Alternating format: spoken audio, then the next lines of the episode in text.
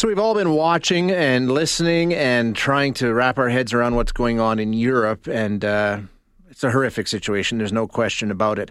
Um, it will have an impact here financially for a lot of people, and uh, that's going to be something that you know we're going to have to reckon with too. So let's get some insight as to exactly what happens in a situation like this economically. Uh, a lot of things happen, but to get some details, um, we're going to have a discussion with Robert Kavcic now. Um, Robert, is uh, senior economist with the BMO Financial Group. And Robert, we really appreciate your time. Thank you so much for joining us today.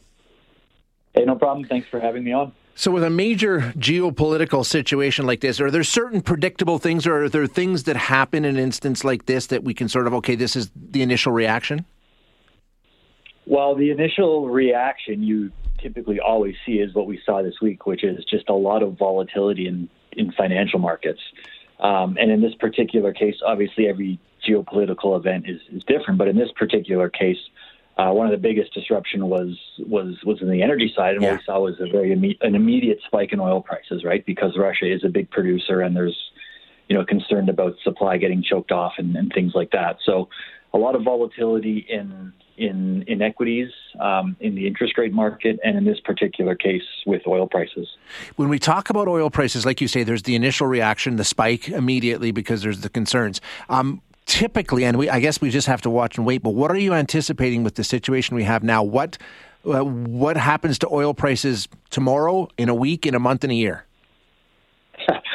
It's very hard to say. I mean, it is, yeah. At a hundred dollar hundred dollar oil about um, about forty eight hours ago, and now we're back uh, we're back down to around the ninety dollar level on WTI. So it's very hard to say.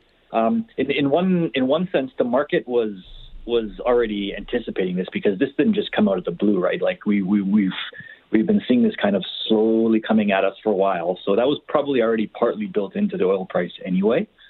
Um, from here, like our, our, our forecast for WTI is about $85 on average through the course of this year. So we're, we're kind of relieved in a sense to see that, that, that, that prices have backed off that $100 level. And maybe it's, maybe it's a sign that, um, you know, as, as, the market kind of settles down and yeah. thinks through this a little bit, that fundamentally we maybe we don't have such a massive, massive uh, price shock coming at us. Um, what about the way that uh, the rest of the world responds? I mean, countries obviously, when you're talking about um, oil and, and the rest, it's it's very manipulated as it is. When you have a factor like this added into the mix, are there things that other countries can do to try and stabilize? Well, yeah, oil is is is a very, uh, as you say, a manipulated market in that supply is very tightly controlled, right, with an yeah. eye on price. So when you have an environment like this where one region of the world sees supply get choked off and oil prices rise as a result, there are other areas of the world that could potentially benefit. Obviously, OPEC is going to do what OPEC does when they set their output targets uh, with an eye on maximizing their own profit. But one of the industries that we that we tend to look at for a for a supply response is is U.S. shale and. U.S. shale has been very slow to respond this time around because of various factors financial factors and ESG factors. But you got to think that uh, if we do shift from a world of 70 or 80 dollar oil to 100 dollar oil, maybe some of those factors become less compelling, and the profit is there to actually start producing more domestically in, in, in the U.S. And that, at the end of the day, in, in some of the past cycles we saw, was what ultimately did put a cap on oil prices.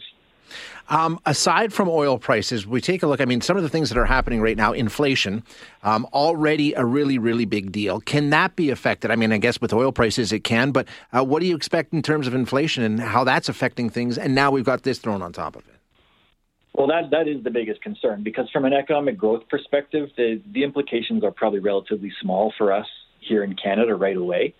Uh, but the inflation implications are are significant, and, and they're made worse by the fact that we are already in an inflationary environment that is um, obviously front and center for central banks to control right yeah. now. So what we actually get here is is a, a, a negative supply shock in the oil market that's piled on top of what is already an inflationary picture. And in Canada, like as as we all know, gas prices are up 30 or 40 percent from a year ago already.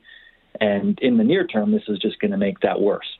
Um, and so, you know, there was there was talk this week. Well, are, are central banks going to kind of stand down from yeah. interest rate hikes now because of this uncertainty? I, I don't think they will because it's just exaggerating the inflation pressure that they're already facing. But you're right. I mean, everybody's talking because we've already fully anticipated we're going to see the rate hikes next month. You figure uh, they're not going to change their course of action because of this.